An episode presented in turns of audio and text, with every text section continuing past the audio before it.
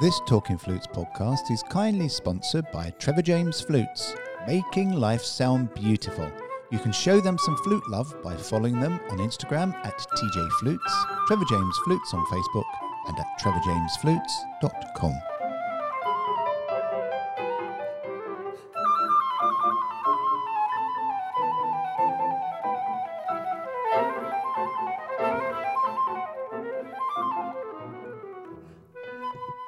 it's Monday, and this is Talking Flutes with me, Clare Southworth. Now, my guest today is Emily Correa Andrews, a multi talented flutist who, whom I had the absolute pleasure of teaching some years ago at the Royal Academy of Music in London. Now, I have rarely taught someone with such a thirst for knowledge and a total focus in wanting to achieve, succeed, and grow as a musician. And on top of all that, her musical flute development and progress was off the charts. So, a joy for any teacher. Hello, Emily. Hi, um, what a lovely introduction. Thank you. I'm blushing, but you can't see me. But if you could, I'd be blushing. Thank you. It's, you're very, very welcome. I mean, you really made your mark. Now, you've made such success of your career to date with, you know, you've got solo work, chamber, orchestral work, and we must chat about all of those. But first, let's talk a bit about your background and set the scene for our listeners because you you came quite late to the flute world. Yes, um, in a sense late, in a sense early. I mean, I started playing when I was seven, and I had really good flute teachers all the way through school. And I also already played violin. I started violin when I was four, and so I could already read music when I started playing the flute. So I kind of progressed very quickly, and I'd already, you know, when I left school, I'd done I don't know, I'd done all the grades and done diplomas and things already. But then I went to Cambridge to do maths. That, I mean, I never really kind of considered going to a conservatoire or applying or anything like that. I was always very academic and music was an extracurricular activity. And I, I guess I thought that I'd just continue to play in orchestras and find people to make music with outside my job. And I pictured a kind of nine till five working job yeah, doing maths things. So I did maths at uni, which I loved. That was great. I did lots of rowing. I fell in with some sporty people. I played in CUMS, which is the Cambridge University Musical Society uh, Orchestra, and I played in that, my flute, and did lots of different things. And then I left and became an IT consultant um, for three years in uh, Guildford. And I think it was there I was really kind of, I did enjoy my job, but I was looking for opportunities to make music with other people. And I just found that no, there weren't very many other people with the same kind of level as me or the same kind of enthusiasm and who wanted to work. And somebody would say, yeah, yeah, let's do something. And then they, you know, they couldn't sight read any music and didn't want to practice. And I don't know, I just wasn't finding any rewarding musical opportunities. And I wrote to the um, orchestra in Guildford to find out if they, an amateur orchestra, to find out if they wanted a flute. And no, they've already got some flutes, thank you. so I didn't find very many doors. And that was when I looked around at other things that I could do. And I found your course, Clare, which was in Woldingham.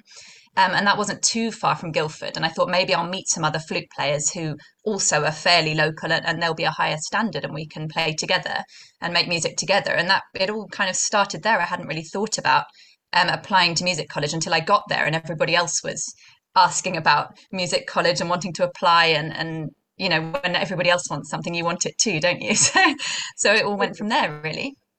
Wow. Okay. So that's it's it's an amazing background.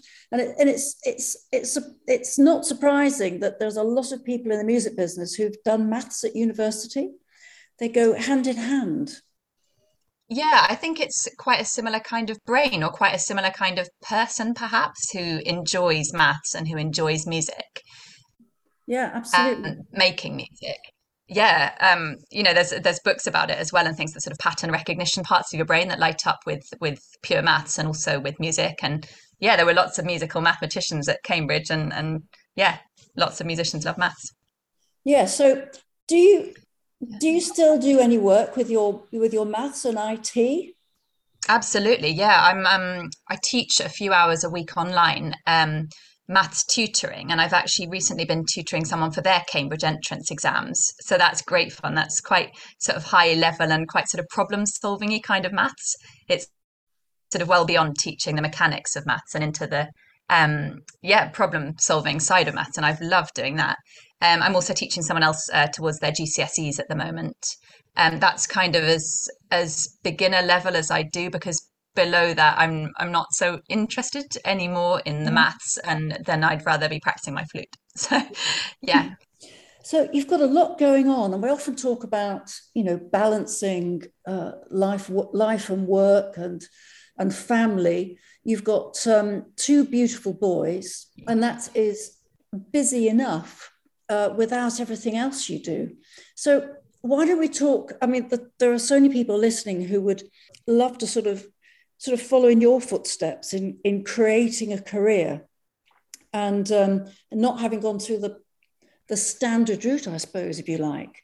So, have you got any advice you can give them for, you know, creating a career? It's a huge, it's a huge subject. I'm sorry.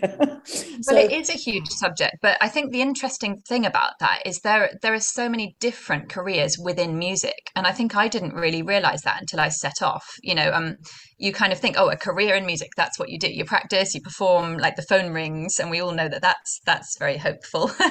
um, and yeah, you know, and I think as well, it's easy to think, oh, you just do some auditions and get into an orchestra, and that's your career, and that is definitely one one career, but it's not the one that I'm on um, at the moment. And I people talk as well about portfolio careers and i think that's really important um, to have in mind that almost everybody has a mixture of different things whether that's a day a week teaching some orchestral freelancing um, in fact, you know, full-time orchestral jobs, they they all teach as well, and, and everybody has a kind of different mix. But lots of people are mixing different kinds of work, and that gives you resilience in times like, um, well, like the pandemic that that we're having. You know, having that teaching work, which enables you to be furloughed, that that's been really really helpful. And you know, I was furloughed for a while from that, and then I was teaching online, which gave you kind of structure back in your week and and um, sort of musical purpose. That was lovely but I think also something that's really struck me kind of more and more is the the business side to running a career as a chamber musician. And you know, I was speaking to one of my actually one of my Cambridge maths friends, and we went for a walk a couple of years ago, and I was feeling a bit fed up with the whole thing, feeling a bit stuck in a rut, and um, sort of playing a lot at the same music clubs and for the same concert societies, and finding it hard to sort of make way into uh, into new ones shall we say, or festivals and yeah. um, slightly better paid concerts as well, which which you need once you're paying for childcare. and yeah, so I was talking to her, and she runs her own business now, um, a tech business, and she said, "But you're so employable. You could apply to tech. I'd employ you any day." And I thought, "No, I'm not. I haven't used tech in ages, and I don't know how to do it." And she pointed out that I've been I've been marketing uh, a brand for 15 years, I've been doing all the client liaison. That's clients as in audience, but also um, concert bookers. Um, you know, I've been running all the website of the business. You know, that's the social media and the website.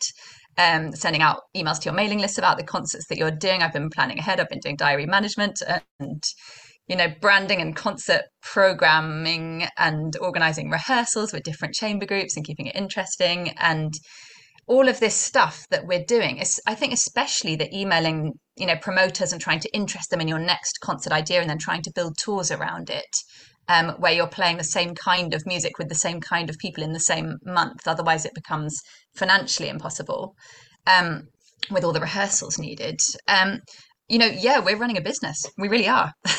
And we're doing all the sides of the business. Normally you'd have a team doing different things.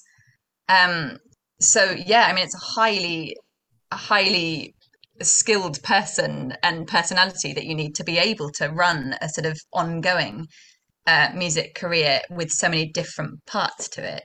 So um, I mean, it is high, it is highly skilled, and it's also um, a job that you you grow into and you learn with the experience.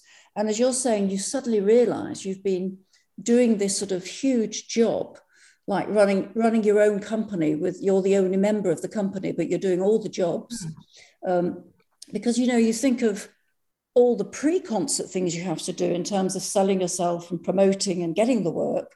And then yeah. when you get to the concert you're talking doing public speaking and your yes. whole oh yeah the whole um, the way you look your image you're promoting you as a business which you want people to buy into and then yes rebook you So it's an incredible. Yeah, and you want audiences to to like. I mean, I really think yes. part of doing a chamber music performance is staying behind and talking to audiences afterwards.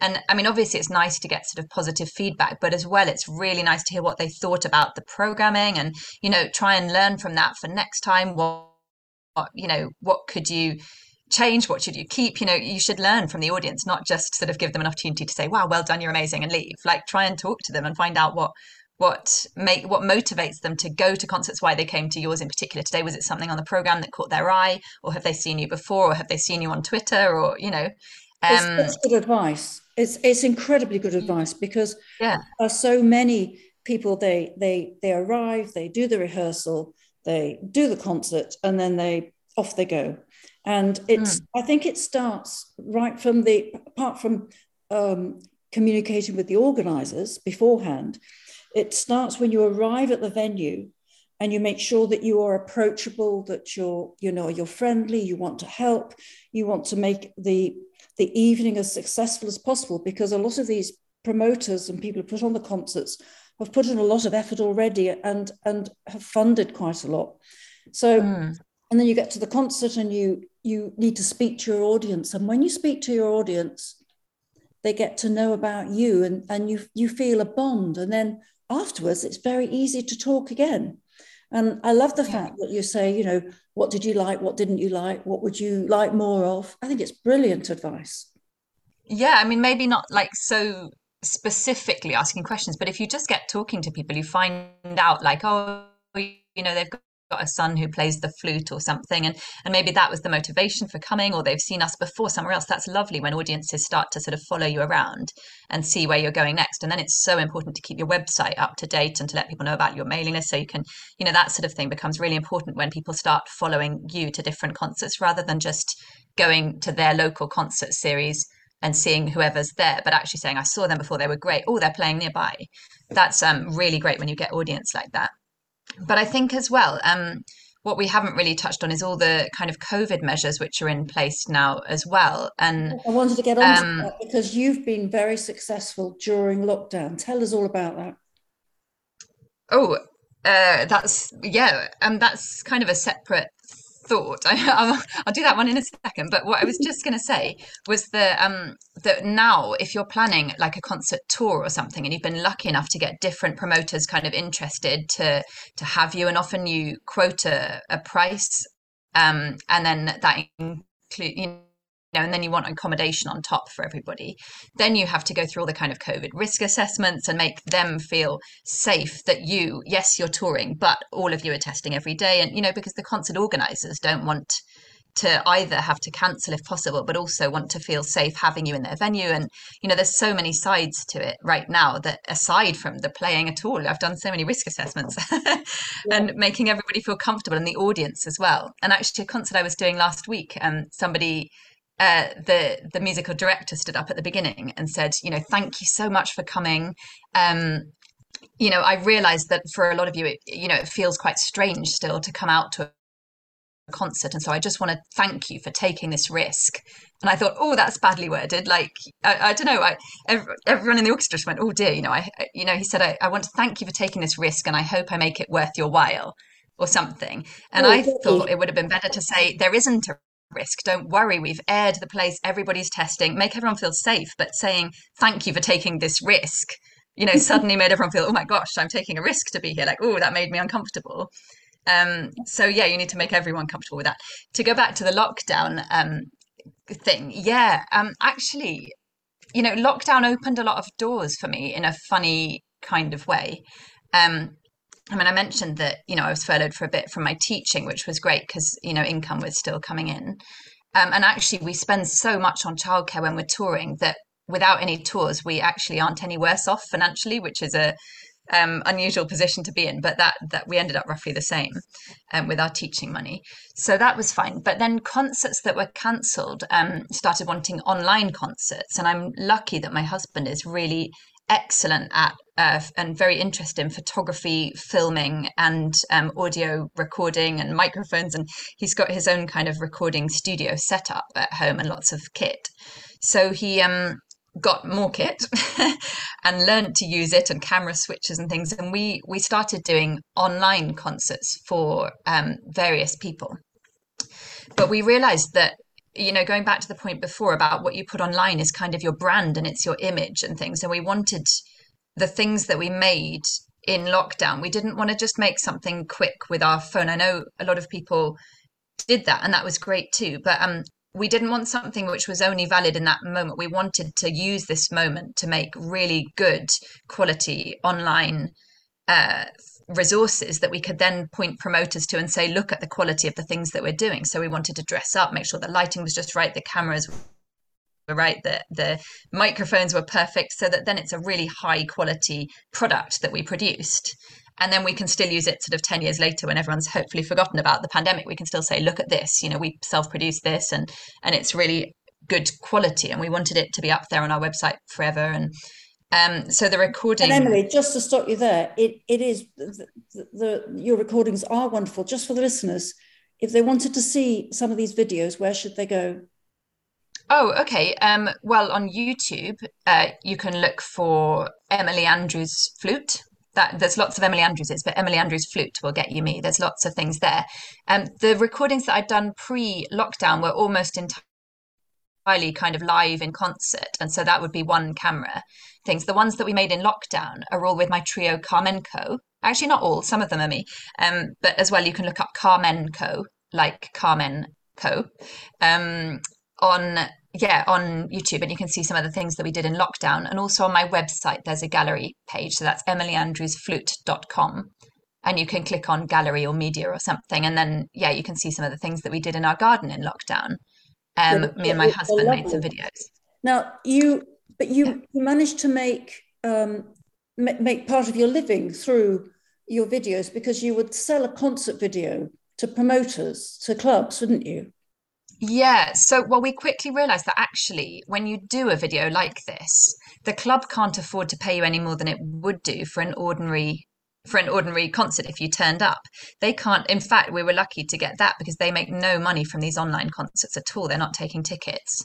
Um, so they were eating into their reserves to pay us the price that they would have paid anyway. But then we had so much extra equipment, and it took us 12 hours sometimes to set up the cameras for three for three of us and we had the kids to look after because this is lockdown and um yeah so we were kind of doing that and then we'd start recording at night when they were asleep and um but you know it really took us a very long time to get the takes that we needed to get the setup and then the expertise that was required to be able to do that which is mostly mostly my husband's filming afterwards like editing the the cuts together putting the sound with it you know um it was just an extra job on top of the three of us playing as well as we possibly could. Um and also if you're going to produce a video that's going to be online for a long time you don't want anything wrong so you you do take two takes of everything. So actually you do the concert twice and all the setup and all the editing afterwards. And it just didn't make sense for us you know we started to feel like this just isn't enough money that they can afford to make it worth our while to do this. And what can we do about this? And um we had the idea well i had the idea to to make a one concert, but to sell it really cheaply to lots of different concert clubs. They all have their own audiences, even though it's online. People were getting emails from their concert club saying, Watch this video. And there was very little overlap. And so we actually started selling um, online concerts that we were doing to sort of five or six different concert clubs around the country, around the UK, um, contacts that we had from real real concerts that we've been doing. Um, and then we could sell it to them for 200 pounds only which was worth their while because you know that's very low for for a concert fee for a trio. Um, but for us if we sold it to five or six people it was a proper fee for us as well. And that's something that you know it felt really um, kind of innovative like like a new way to see the business model of online concerts. Yep. The only trouble with that one was that I think concert online concerts got quite competitive about how many viewers you had and it was kind of very visible to the public. And we only have one kind of following as such and so our views would be split across the five or six versions of this concert.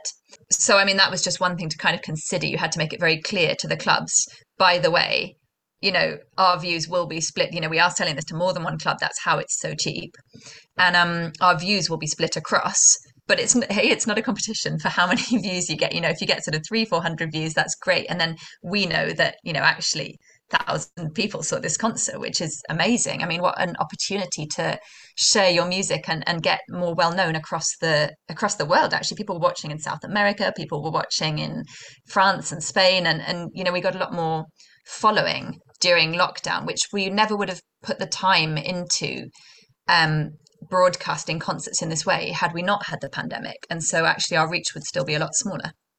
Wow, so it's a great positive from a very sort of negative time, isn't it? Mm, yeah, well, and also we've all become sort of much more skilled in in a broader sense than we used to be. We're all a lot more knowledgeable about um, filming and audio production and all these things, which you know, it's it's great just to keep learning new things. Um, yeah, we've all learnt a lot.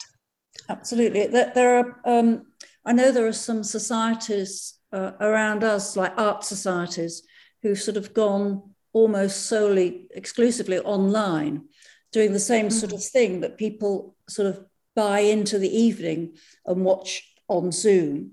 But I think the idea of, of making a, a, a video, a, a, concert video, and then selling it to the, the clubs for their audience to watch at home is absolutely fantastic because music making uh, during COVID has sort of uh, has died in a way. And there's so many people out there who are longing to hear live music or hear music.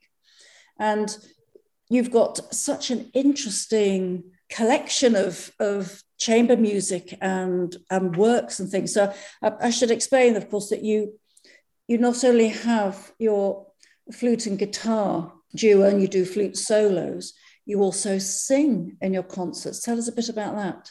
Yeah, well, I've always like really, really loved opera, and in fact, I got into flute playing after seeing Aida.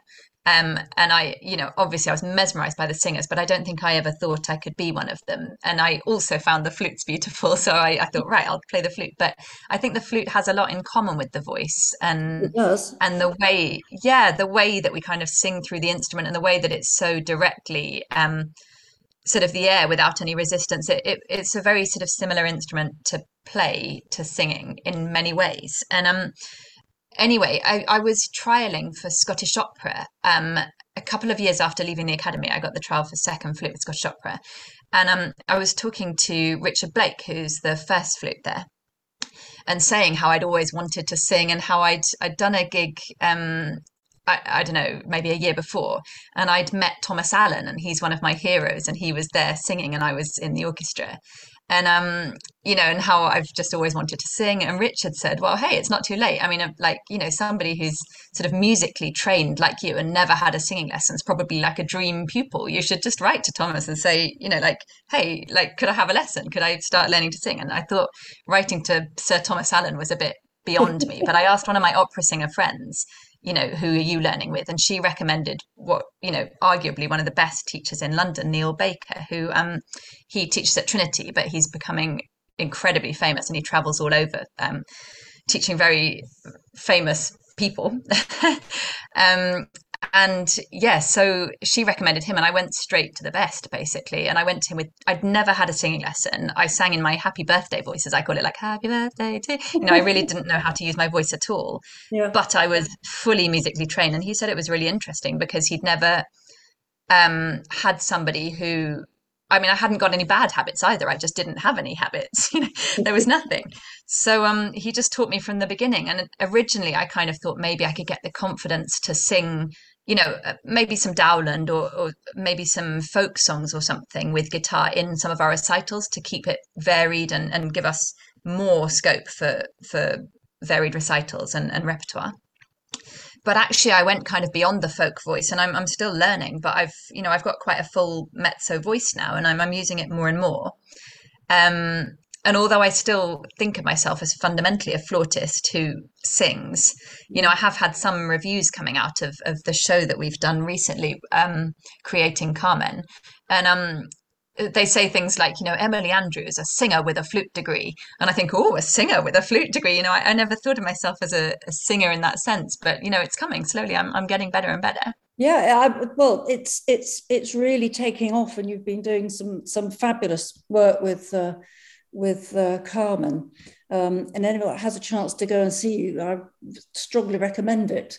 Um, so in terms of creating a career, so you've you've formed chamber music groups, you're you're teaching, you're doing online work. What else could people do to help with their forming that sort of a career? Well, I think as well, you need to be quite financially savvy. There's a lot of finances involved. I mean, actually, to turn it from, uh, you know, something that you do into a career, you have to work out like what makes sense what do i need to charge and and actually even pricing up a concert is kind of it's quite a minefield because if you underprice yourself and make it quite cheap so that they could afford it you also make yourself look not very good compared with somebody who charges more um, and I think promoters see that and they see that you're only asking, you know, a hundred pounds each or, or whatever it is. And they think, oh, well, they, they obviously are just starting out and, and they won't be as good as this other group. And often you lose out by under charging but then you still have to be aware that if you come in too high they just can't afford it. And so you have to also know like this particular concert society where do they make their money from? Do they make it just from ticket sales or do they have for example arts council funding for yeah. their concert series which would mean that they would have more that they're not trying to make the money on the tickets for what they're paying you? And you need to bear that in mind when you're when you're price you know quoting for a concert and then you have to keep quite good hold of your um, sort of finances and, and you know if it's a one-off concert think of how many times you're going to have to meet up to to rehearse the repertoire and is it new repertoire? And and you know things only really sort of work financially. I mean you, you might choose to do it for other reasons which gets down to the kind of the three p's rule you know um the pleasure and pounds and prestige. But but if you choose to um to you know if you're trying to make a career out of it you do have to keep a handle on is this sensible? Is this going to make sense? I can't really book a single concert in wales you know with my trio on repertoire that we haven't done in years. Like that doesn't make sense until i can build something else around it. And so then you know then you go frantically contacting other people. And there's there's also there is funding um available from all sorts of places. And i didn't sort of I didn't fully understand funding when I was at the academy, and I um I went to a talk by I don't know if it was the Arts Council or PRS, but there was a talk about how to apply for funding and they were saying the funding is there we've got it we're just waiting for the right applications to give it to and it it sounds great but then she went through and she said you know in order to apply for funding you have to you have to have everybody signed up already all the con all the places that you're going to play or you know you have to have all the quotes in and you have to have all the yeses and basically everything has to be in place and then you tell us how much it's going to cost and you ask for funding for part of that and you have to have some money coming from elsewhere. And it all sounded impossible. I mean chicken and egg sort of thing. How do i get everybody signed up to all these concerts all over the place without knowing that i'll be able to do them because i haven't got the funding yet? And how do i even know what to quote as a cost? Because i I don't know if I've got the funding yet. and, how do I get other people to give me match funding if I haven't already got the funding from the Arts Council or and you know that was so complicated and um the minefield so I didn't actually yeah well it's really hard and I didn't really go down that route until um quite recently with this Carmen project. We'd started doing I mean I'm always looking for variety and ways to ways to make kind of something different with with a concert or with a concert recital. Um I've always done that and I've always kind of searched for like a storyline or a meaning or, or something yeah in in a recital. So anyway we'd started putting together a program of kind of spanish inspired spanishy type works including some stuff from carmen and i sing sometimes and i play the flute and that was the three of three of us me and two guitars. And then we started acting a storyline. And so we went through the whole thing. I was carmen. One of them was don jose and one of them was the the husband who arrives at the last minute. And then they have a kind of duel which we did with a aggressive um, fire dance performance by the two guitarists. And they'd sort of glare at each other and ping out notes at each other you know um, and that was the duel. And then you know i i kind of uh, wander around, you know, being more impressed with one and then more impressed with the other. And, and we made a storyline. At the end, I, I die on the floor and Don Jose dies. And then um, David, who was playing my husband, would take off his hat and very solemnly play Recuerdos de la Alhambra, which is this beautiful guitar piece with lots of tremolo um, on his own on the stage. And that would be the final thing and it's this stunning solo guitar piece um anyway we were doing that and we applied to stoke uh let me get this right um Stoke Newing. No, that's the wrong one. Oh, I can't. Stroud Green, Stroud Green Festival, which we'd seen was doing lots of cross art, um, cross genre art form things. They had lots of kind of theatre music, and and we thought we'd fit in well there.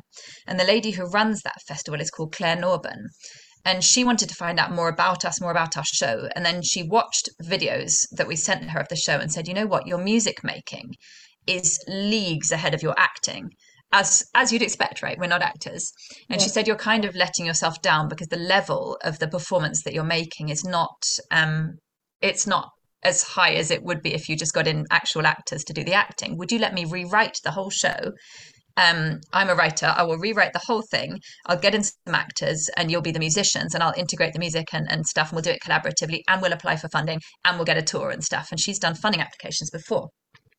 And um, so basically, she rewrote it. We added two actors, and she talked us through, mentored us through the process of getting Arts Council funding. And we got fifteen thousand for this project, and for the tour that accompanied it. And it was brilliant. The whole thing was brilliant. But it also um, taught me how to apply for funding and what the process is, and how to be, yeah, really quite business-like in writing to people and saying, This is the project, this is what we're going to do. You could have it for as little as this if you get on board now. If you promise us with, you know, that if we get the funding, you will take this, you know, you could have it for X. Otherwise, it would cost you the full amount, which is this, you know. So you need to reply now with your statement of interest.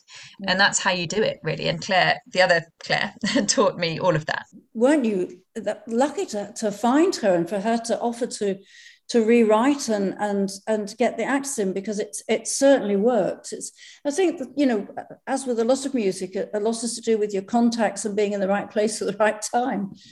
Yeah, I mean, the sort of the longer you go on, the more contacts you make. You just sort of acquire contacts, and then you think, ah, oh, this person will know about that, and you know, definitely that's that's so important. Is meet people and talk to them and find out what they do and find out what they're good at, and then, you know, like keep that in your head because you'll acquire contacts, and it really helps. Yeah. I think what you've you've you've shown to us, though, with all the things you've told us, is that you've been incredibly creative in the time that you've that you've had in in carving out this this lovely career with so many different parts to it, different different segments, so that you keep your interest going and you keep everyone else's interest going, and it's it's absolutely fascinating. Just moving on before we finish, I want to um, take you into a new segment that we're doing in Talking Flutes, where I'm asking for the top 10 tips from the various people we talk to. Now, I, I asked you this earlier, so I know that you've got you've got something, but talk us through your top 10 tips for everyone.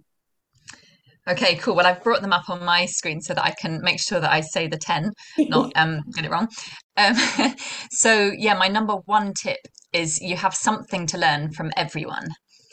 And I think that's something that I've learned later in life. You know, I, I used to definitely have some sort of hierarchy in my head of, you know, here I am, these people are better than me, these people are worse than me. And I kind of only really look to learn from the people who I thought were better than me. And that's that's only a flute scale, you know. But um actually it's not true. It's incredible if you just open your mind to being receptive to learning, how you can learn from your students, you know, you can learn from people even when somebody's playing and, and you think perhaps they don't do one thing as well as you, you'll notice that they're doing something else fantastically and you could learn that. Maybe they've got incredible breath control and, and you know, or maybe they breathe in totally silently and you know, you've never been able to do that. Or try to find the thing that you can learn from them, watch how they do that. And, and it makes it much more interesting and a much more two-way process. Everyone can learn from everybody else. And and the same, you know, just uh, talking to other people in conversation, you can find that they have you know a different viewpoint than you and and you know or, or a very open-minded person you think wow i could be more like that. I would learn more if i was more like that person. And and you know it doesn't have to restrict to just flute. So just be great, open to learning from everyone. That's a great first tip to be open okay. so that you have you because we all have things to learn from everyone around us. Brilliant. What's number two? Okay. Number two is um, make music with people that you like. Um, Um, and yeah because you know i think i used to think, I mean, certainly when I was at the academy, it was like you had this idea, oh, that's the best cellist, you know, and that's the best this person, or, or, you know, and then you wanted to make a duo with them to do this project. And and not saying that you wouldn't like them, but actually the one that stood the test of time is the one who was kind of my best friend at the academy was David Massey. And we were just mates really. And then I, you know, started playing together and we did a few gigs and we're still playing together, you know, 10 or more than that years on. And um yeah, I, I think, you know, then you start organizing tours and concerts, the amount of time that we've spent together backstage, you know, just messing about or, you know, just growing up together. And, you know, we've toured Scotland a few times together and you spend a lot of time in restaurants and in hotels. And, and really, it's the chamber groups that were friends that last. And music is so fun. Um, but, you know, you're not always going to be making music together. You are going to spend quite a lot of time just you know together on trains.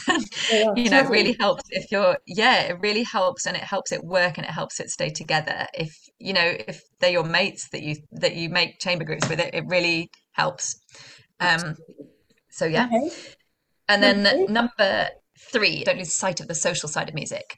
So this really came from well, a few thoughts. One of them is that we, um, me and my husband, uh, sometimes play Brazilian choro music, and we got booked for a background music gig just near us. Um, and you know, just the two of us on flute, flutes, and guitar isn't really. It doesn't sound as good as if you had a pandeiro player, which is a, a, a kind of um, tambourine, Brazilian tambourine. So we asked the regular one that we know, and he wasn't free. And he recommended his teacher, but he wasn't free. And then his teacher recommended somebody else. So we really had no connection with this guy. And he came round one evening when the kids were in bed for a rehearsal.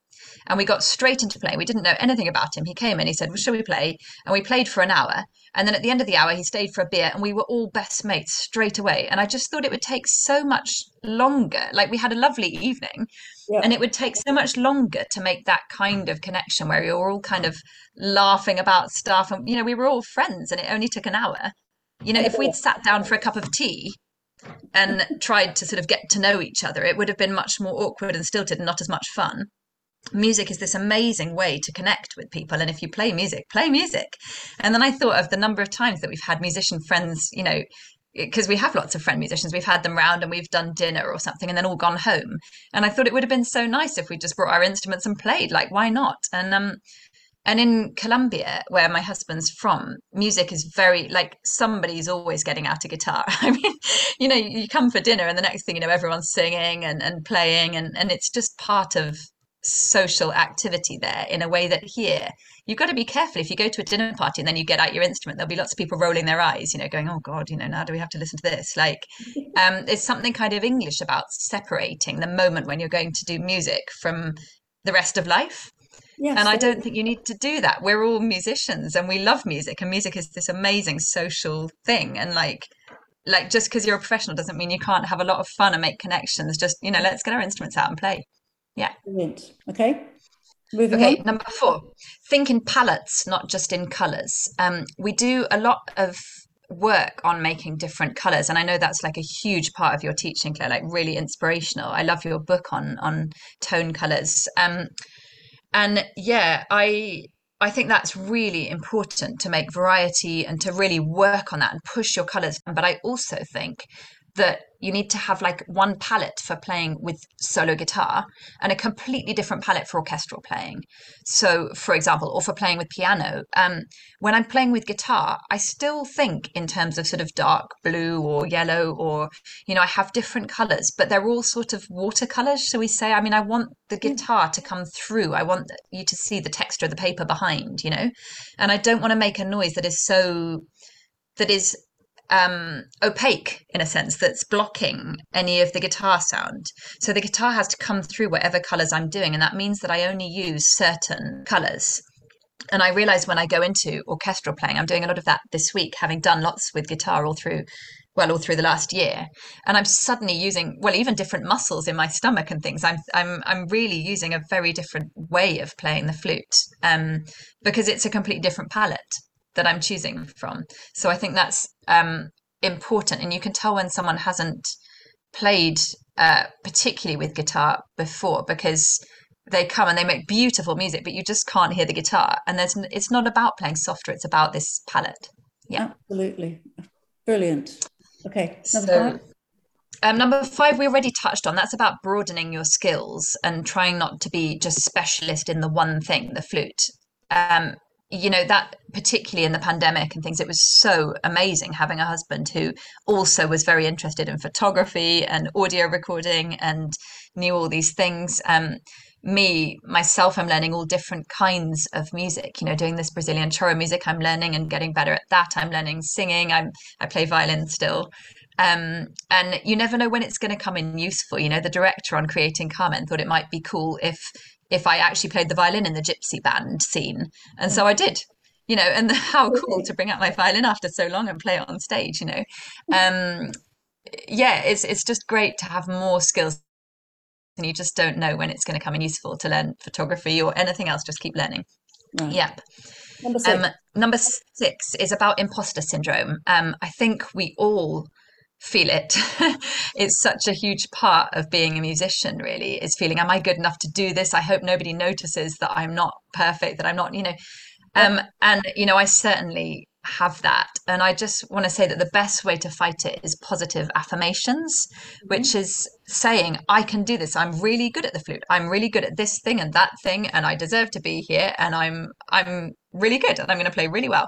And if you you know, I did hypnobirthing for the birth of my two boys and had two brilliant births. I mean, really brilliant. And hypnobirthing, um, you know, I didn't I didn't do sort of candles and music and, and take it that far, but the bits that I really um, took from it, which is more kind of the core of what it's about, is is about sort of birth is a natural thing and it's not frightening and your body is designed to do this and all the you know when we see things about birth on tv it's everybody's screaming and the doctors have to be called in and and you know it's all very um dramatic and there's a lot of screaming and it, it all sounds terrible and and that preconditions us to thinking oh my gosh this is this frightening and terrible thing and it's going to be awful and if you think like that then you get terribly tense and obviously tension is not a good way to produce a, a baby. Um, so if you say I'm born to do this, I'm not going to listen to negative things. You know, you just if someone says I want to tell you about my terrible birth experience, you say I don't want to hear. Thank you very much, but I just don't want to hear that.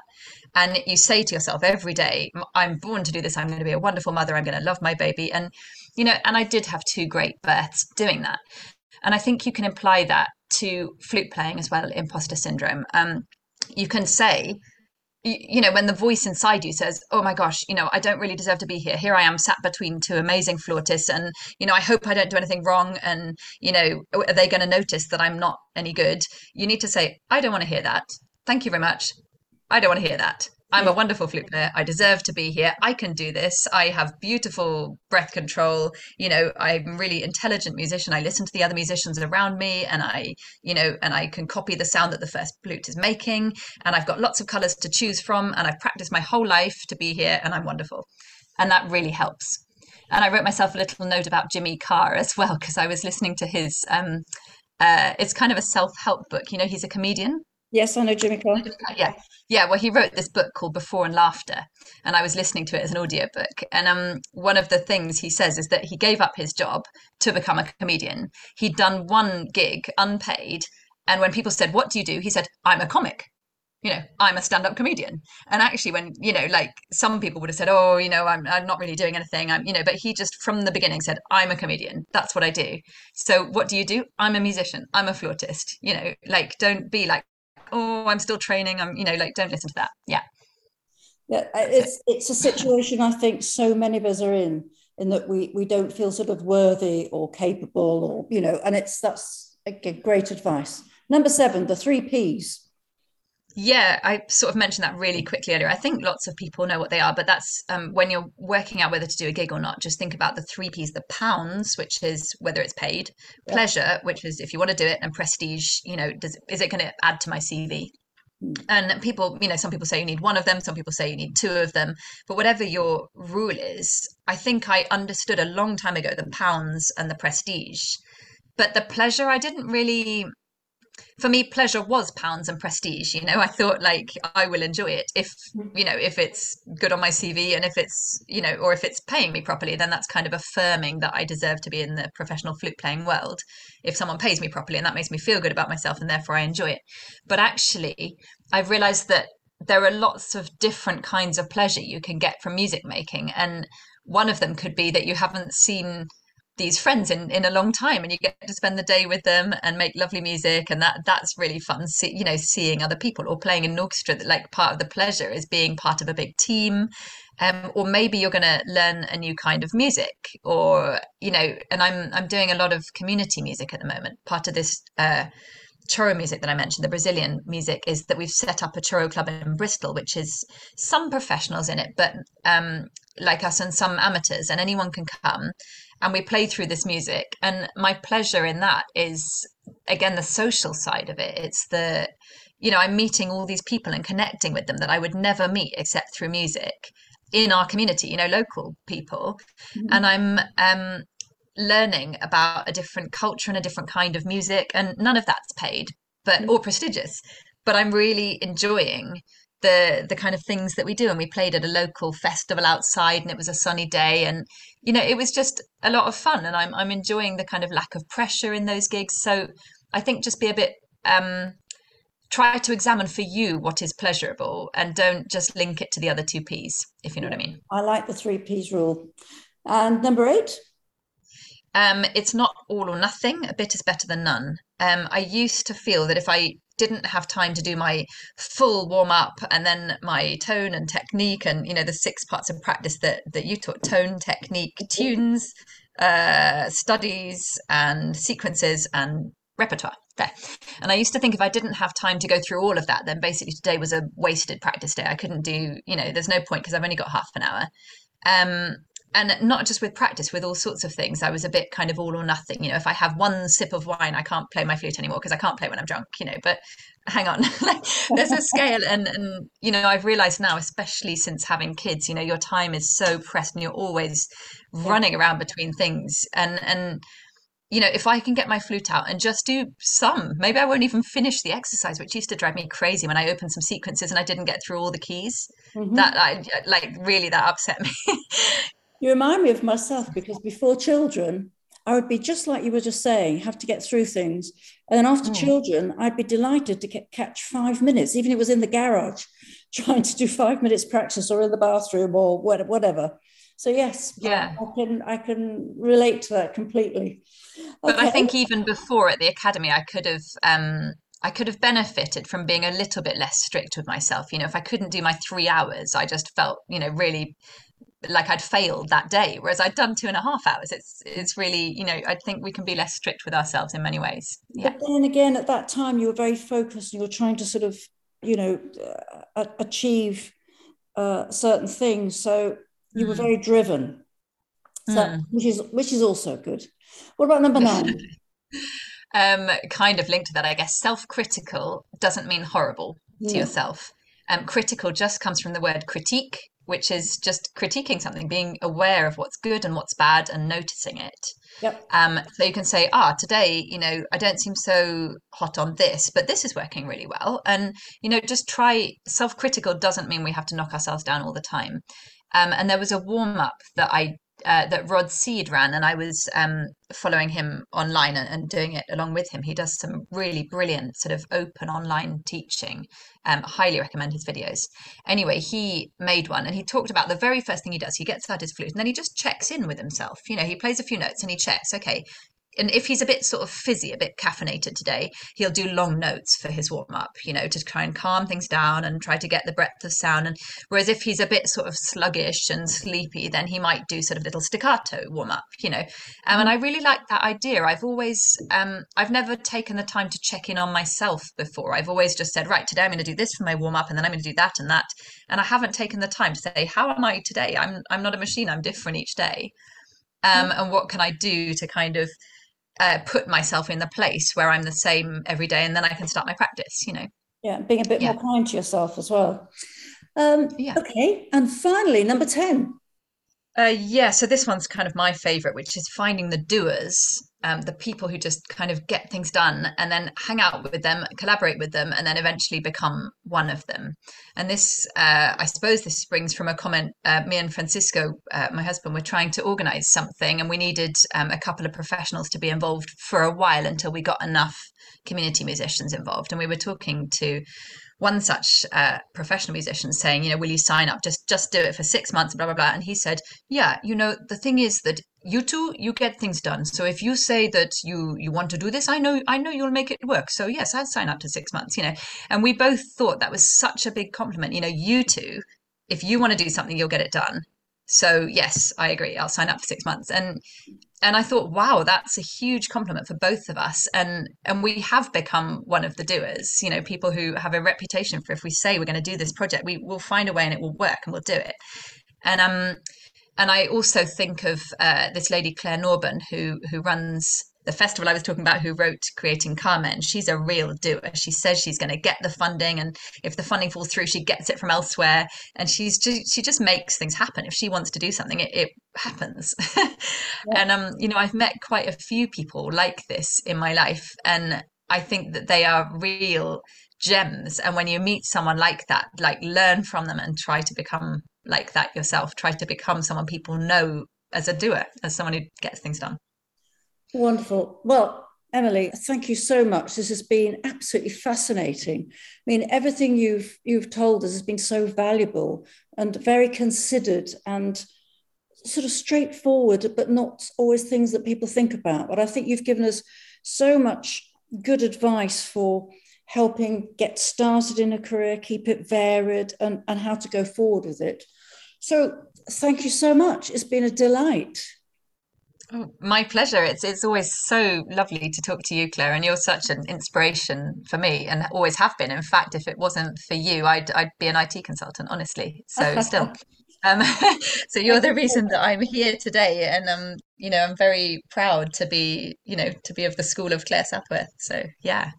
Oh, thank, thank you, Emily. Um, yeah. Well, lots of lots of luck for the for your career in the coming years um, I'm sure you're going to be a great success. And I think everyone should have a look out on, on YouTube for Emily Career Andrews and see what you find. I think you won't be disappointed.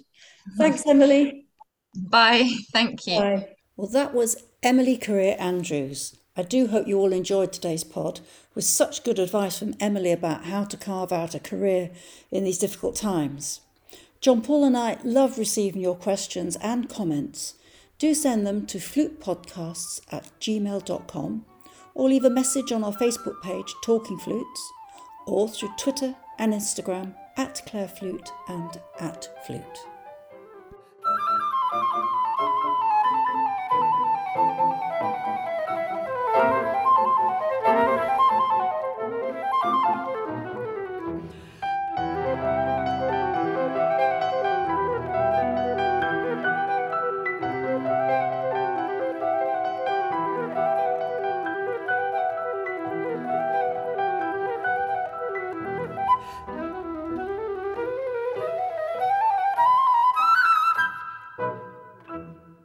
Talking Flutes and Talking Flutes Extra are podcast productions by the Trevor James Flute Company. For more information, visit trevorjamesflutes.com.